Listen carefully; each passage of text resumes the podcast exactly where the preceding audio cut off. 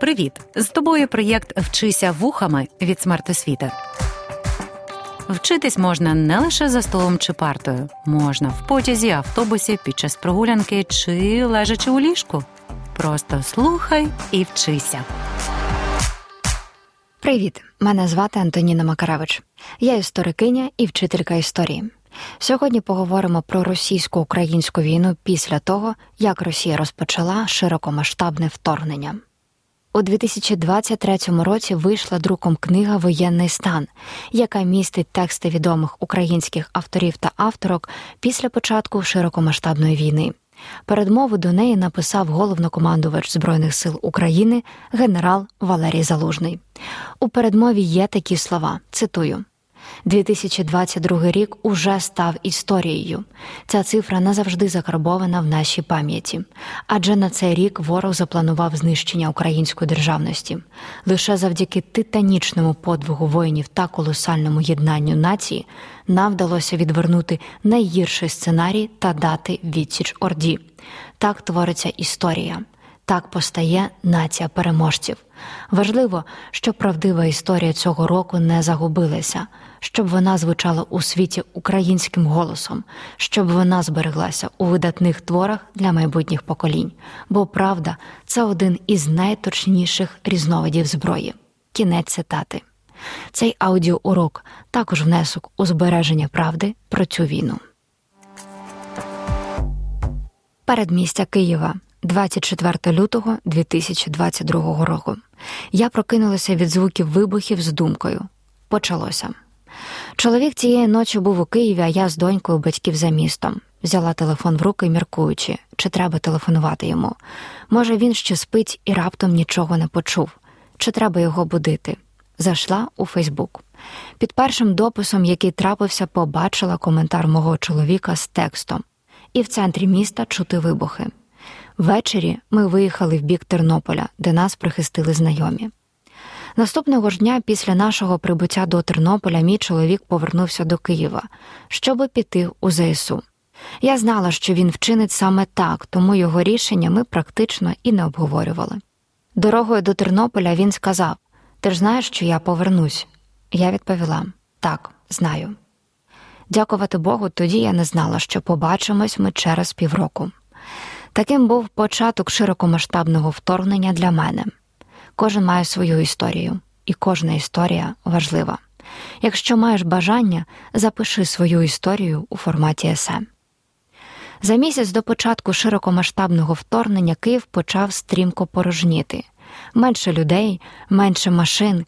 Я відганяла від себе думки про реальну війну, проте вайб міста говорив про інше.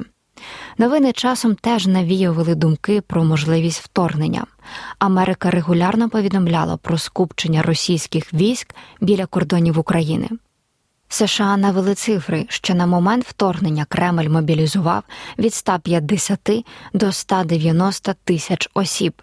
21 лютого засідала Рада безпеки Росії, коли президент Росії Володимир Путін фактично заявив про початок війни. Тоді обговорювали питання про визнання так званої незалежності двох так званих республік на території Донецької та Луганської областей України. Тоді ж прийняли рішення про припинення дії мінських угод. Історик Сергій Плохій у праці Російсько-Українська війна повернення історії написав таке: цитую. Кадри з того засідання переконливо свідчили про те, що рішення почати війну Путін ухвалив особисто решта були там лише для того, щоб висловити підтримку. Серед присутніх перебував і міністр закордонних справ Росії Сергій Лавров, з яким, за словами журналіста-розслідувача Христо Грозова, Путін нібито взагалі не радився щодо наступу на Україну. За анекдотом, що свого часу ширився в колах західних оглядачів Росії, на запитання, з ким радився Путін, Лавров нібито відповів з Петром Великим.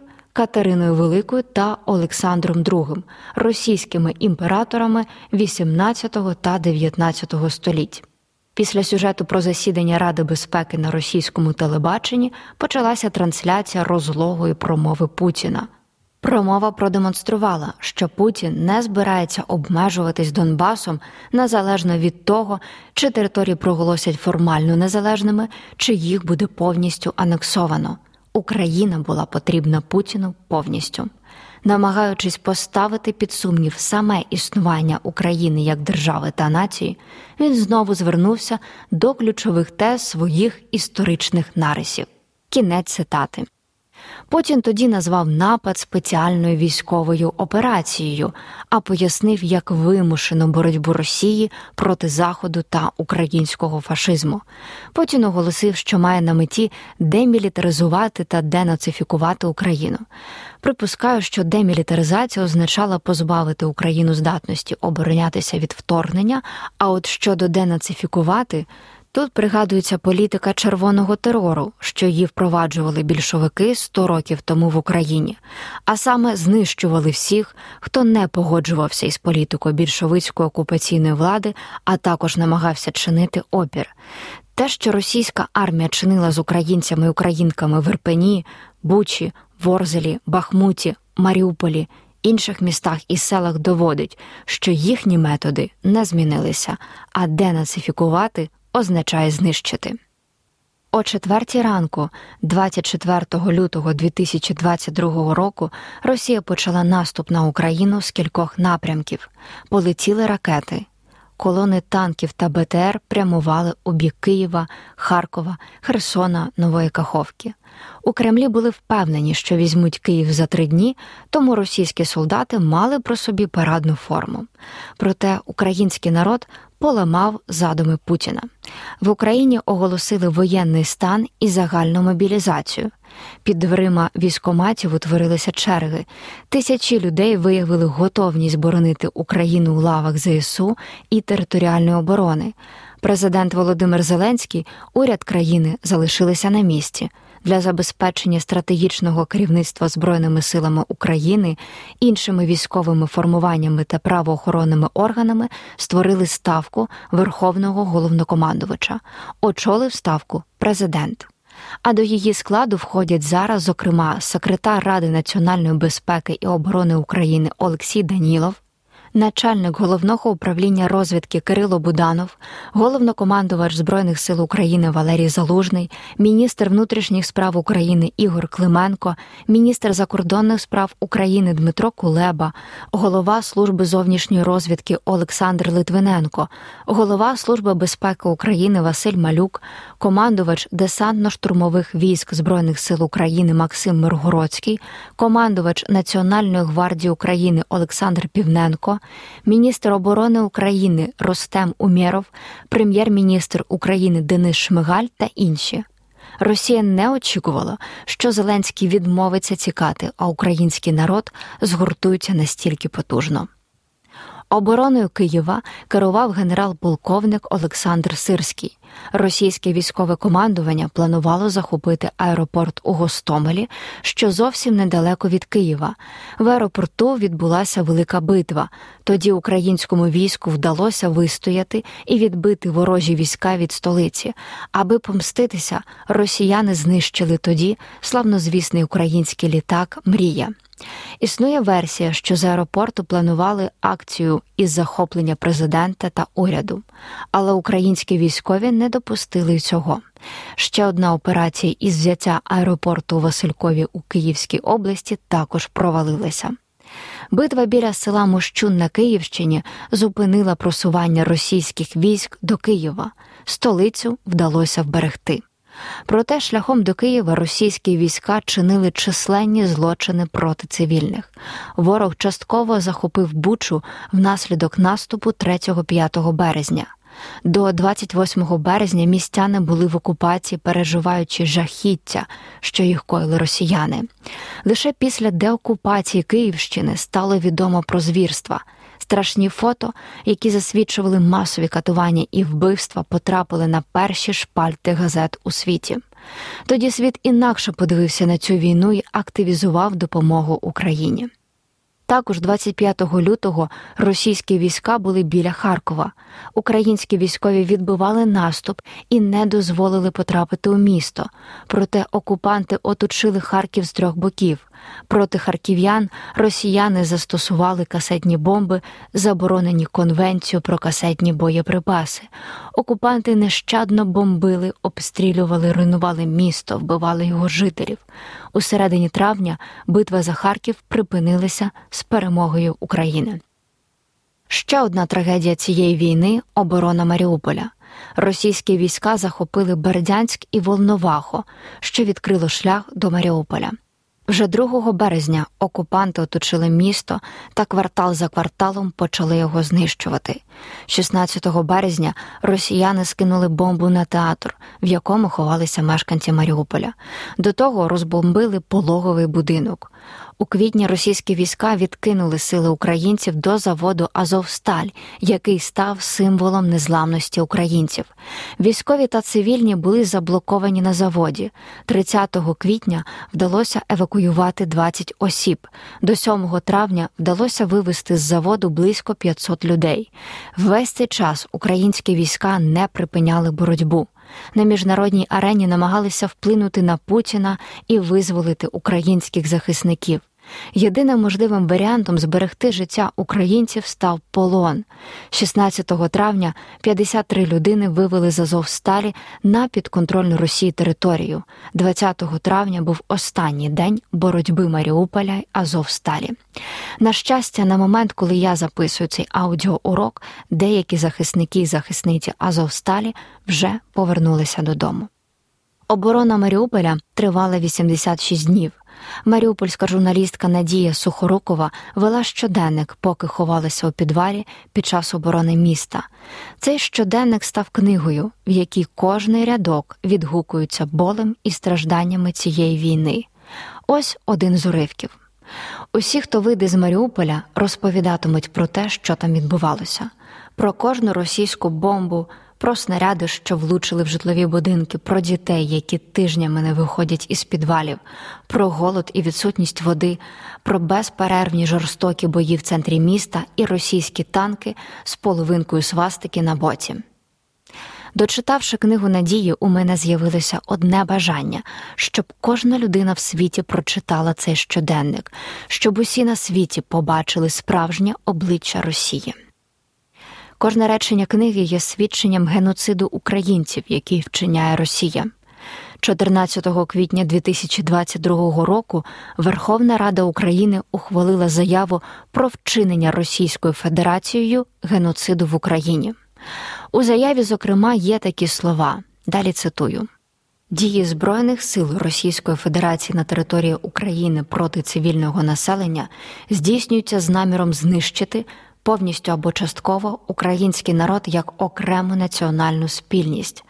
Акти геноциду в діях Російської Федерації проявляються, зокрема, у вчиненні Збройними силами Російської Федерації на тимчасово окупованих територіях України масових звірств, зокрема в містах Буча, Ірпінь, Маріуполь, селищах міського типу Бородянка, Гостомель та багатьох інших населених пунктах на території України, що виявлялися у численних випадках вбивств, викрадення жорстокого позбавлення свободи людей, їх катування, зґвалтування, глумління над тілами вбитих і замучених. Кінець цитати. Після того, як російські війська окупували Маріуполь, розпочалася запекла боротьба за території Донецької та Луганської областей. Росіяни методично знищували українські оборонні позиції. Зрештою, вони окупували Сєвєродонецьк та Лисичанськ. Сергій Плохій наводить дані, що під час боїв на Донбасі росіяни переважали в артилерії в розрахунку 10 до 1. Проте це не стало переломним моментом у війні. Українці продовжили боротися за свою землю. Західні партнери посилювали обороноздатність України. Зокрема, ми отримали американські ракетні системи Хаймарс ще одна ціль російської армії землі на півдні України. Ще 24 лютого 2022 року росіяни захопили Каховську гідроелектростанцію, 4 березня 2022 року Запорізьку теплову електростанцію та Запорізьку атомну електростанцію, розташовану в Енергодарі. Захищав станцію невеликий загін Національної гвардії України. Росіяни почали обстрілювати ядерно небезпечний об'єкт. Зрештою, атомну електростанцію захопили, а персонал узяли в заручники. Вісім з половиною місяців в окупації перебував Херсон. Місто звільнили Сили оборони України 11 листопада 2022 року. Наступ на Запоріжжя вдалося зупинити, а також відбили спроби захопити Миколаїв. Обороною Миколаєва керував генерал Дмитро Марченко, один зі славнозвісних кіборгів. Російські війська намагалися підступитися до Одеси, випробовуючи різні шляхи. Українська армія застосувала тактику підриву мостів, що допомогло в обороні земель на півдні, у тому числі Одеси. Місто почали обстрілювати з моря. Сили оборони України встановили морські міни, але ракети не вражали російські цілі через захист потужним флагманом Москва. Тоді українським силам вчергове вдалося зробити неймовірне Москву потопили, що змінило хід війни на морі. Український гурт співбратів записав з цього приводу пісню. Москва згоріла і втонула, Москва пішла на кормакулам. Все було, та такого ще не було. Ну все поплакали, забули їм розказують про те, що там просто був пожар, і знов на їхнім ростеве розвели дурний базар. Та зберігайте оптимізм, бо тут є певний символізм. Одна Москва пішла на дно, і друга піде заодно. Москва згоріла і втонула, Москва пішла на кормакулам. Все було, та такого ще не було. Ну все поплакали, забули. З перших днів широкомасштабної війни легендарними стали слова українського прикордонника Романа Грибова, одного із 13 захисників острова Зміїний. Цей сюжет відображено на одній зі славнозвісних марок. Нецензурну фразу він адресував саме капітану крейсера Москва, який українські сили оборони за кілька місяців потоплять. Однак після його затоплення постала загроза, що росіяни зможуть обстрілювати Одесу і Чорноморське узбережжя зі Зміїного. Тому українським силам конче необхідно було вибити звідти росіян, що і сталося наприкінці червня. Вже восени і взимку 2022-2023 років Росія завдавала ракетних ударів по енергетиці України, залишаючи нас без світла, опалення, можливості приготувати їжу та бодай зварити чаю. Сили безпеки і оборони України, рятувальники ДСНС, волонтери, комунальні служби, енергетики невтомно відновлювали енергетичні системи та повертали в наші оселі світло й тепло. Київ. 15 листопада 2022 року. Школа в одному зі спальних районів міста. Укриття. Обговорюю з учнями 11 класу тему під назвою Початок холодної війни. Ми тоді встигли окреслити причини того конфлікту між США та СРСР, і після палких обговорень учениця читає, що в Київ прилетіло, тобто впала ракета. Якраз у той самий момент, коли ми обговорювали можливість нападу СРСР на інші країни. І тут, у 2022 році, на наші землі падають ракети.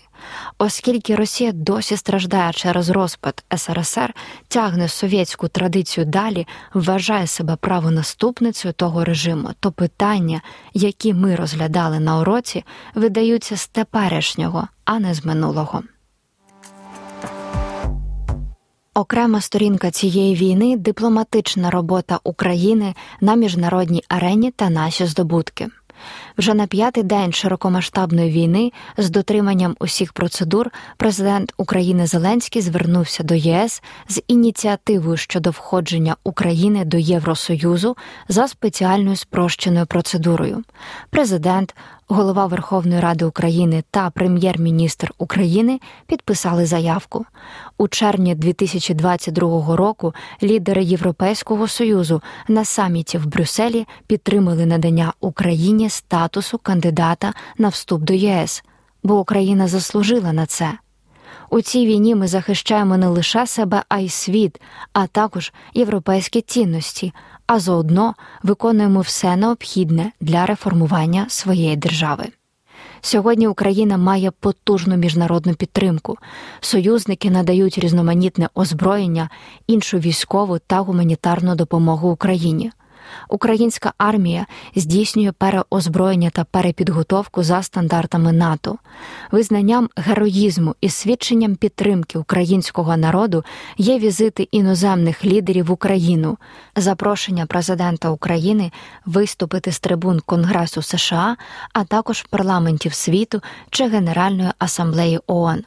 Союзниками України у війні стали Сполучені Штати Америки, Польща, Велика Британія, Литва, Латвія, Естонія, Франція, Німеччина, Італія, Чехія та інші країни.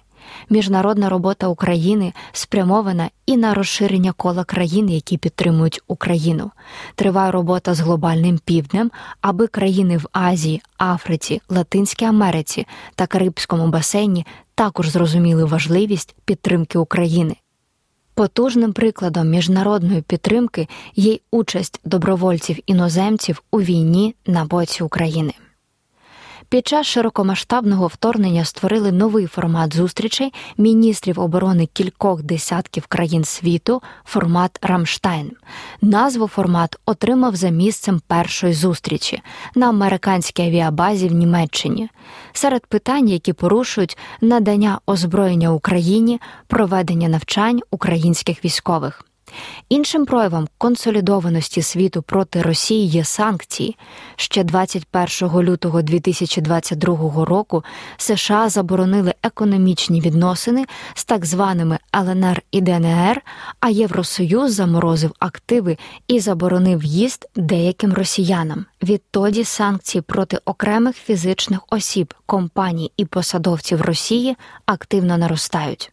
Багато західних компаній залишили російський ринок, скоротився російський експорт. Російсько-українська війна це неабияке випробовування для української економіки, і Росія робить усе можливе, щоб її знищити. Аби цього не сталося, Україна має підтримку світу. А ми, українці українки, продовжуємо працювати, аби підтримувати та розвивати власну економіку. Росія, зокрема, всіляко перешкоджала експорту українського зерна з портів. За сприяння Туреччини 22 липня 2022 року вдалося укласти угоду, щоб відновити постачання українського зерна. Завдяки цьому низка африканських країн не зазнала голоду, а Європа гуманітарної катастрофи та навали біженців. Інструментом підбурювання війни і геноциду в Росії є пропаганда. Вони десятиліттями вкладали великі кошти у розбудову пропагандистської мережі ЗМІ, яка переконувала світ у правильності своїх дій, у тому числі у так званій історичній справедливості війни проти України. Серед їхніх методів підкуп іноземних політиків, аби ті транслювали російську пропаганду. Тож варто посилювати власну медіаграмотність, вміти відрізняти факти від фейків, а також вчити історію, аби не стати жертвою пропаганди. Війна вже змінила нас, наше світосприйняття упевнила наші прагнення до євроінтеграції. Ми більше почали цікавитися історією, досвідом попередніх поколінь, що формує та зміцнює нашу ідентичність, додає мотивації для боротьби. Тож зберігаємо цей тренд. Війна нині всюди. Про неї говоримо, мовчимо, думаємо, читаємо, пишемо, знімаємо кіно, створюємо пісні. Я зачитаю вірш Марини Пономаренко, який зараз дуже люблю. Ми з тобою лишились одні. Чувак, ми лежимо на дні. Там на поверхні ходять чужі, їх лихоманить, у них ножі. Чувак, вставай, ми пережили потоп. Ми з тобою уміємо, як ніхто, затримувати вдих на багато годин. Ми вміємо витримувати тиск води. Ми вміємо таке, що й не снилося тим чужим. Але зараз ми лежим. Чувак, вставай, ми з тобою зараз смішні, час повертатися. до метушні. Це зовсім не страшно і не боляче теж. Ми ж бували за межами і повернулись за меж. Чувак, ми стали сильніші, вони залишились ті ж. Вставай, наша шкура товстіша за їхній ніж. У нас так багато ран, тепер буде і ця. Чувак, вставай, ми підемо до кінця. Що нам лишається, крім як знову іти до кінця? Дякую за твій час. Обов'язково підпишися на наш інстаграм та розкажи друзям про подкаст. На тебе чекає ще багато цікавих уроків. Почуємося. Я Антоніна Макаревич. Слава Україні! Проєкт Вчися вухами творить громадська організація Смарт Освіта за підтримки Educo Foundation.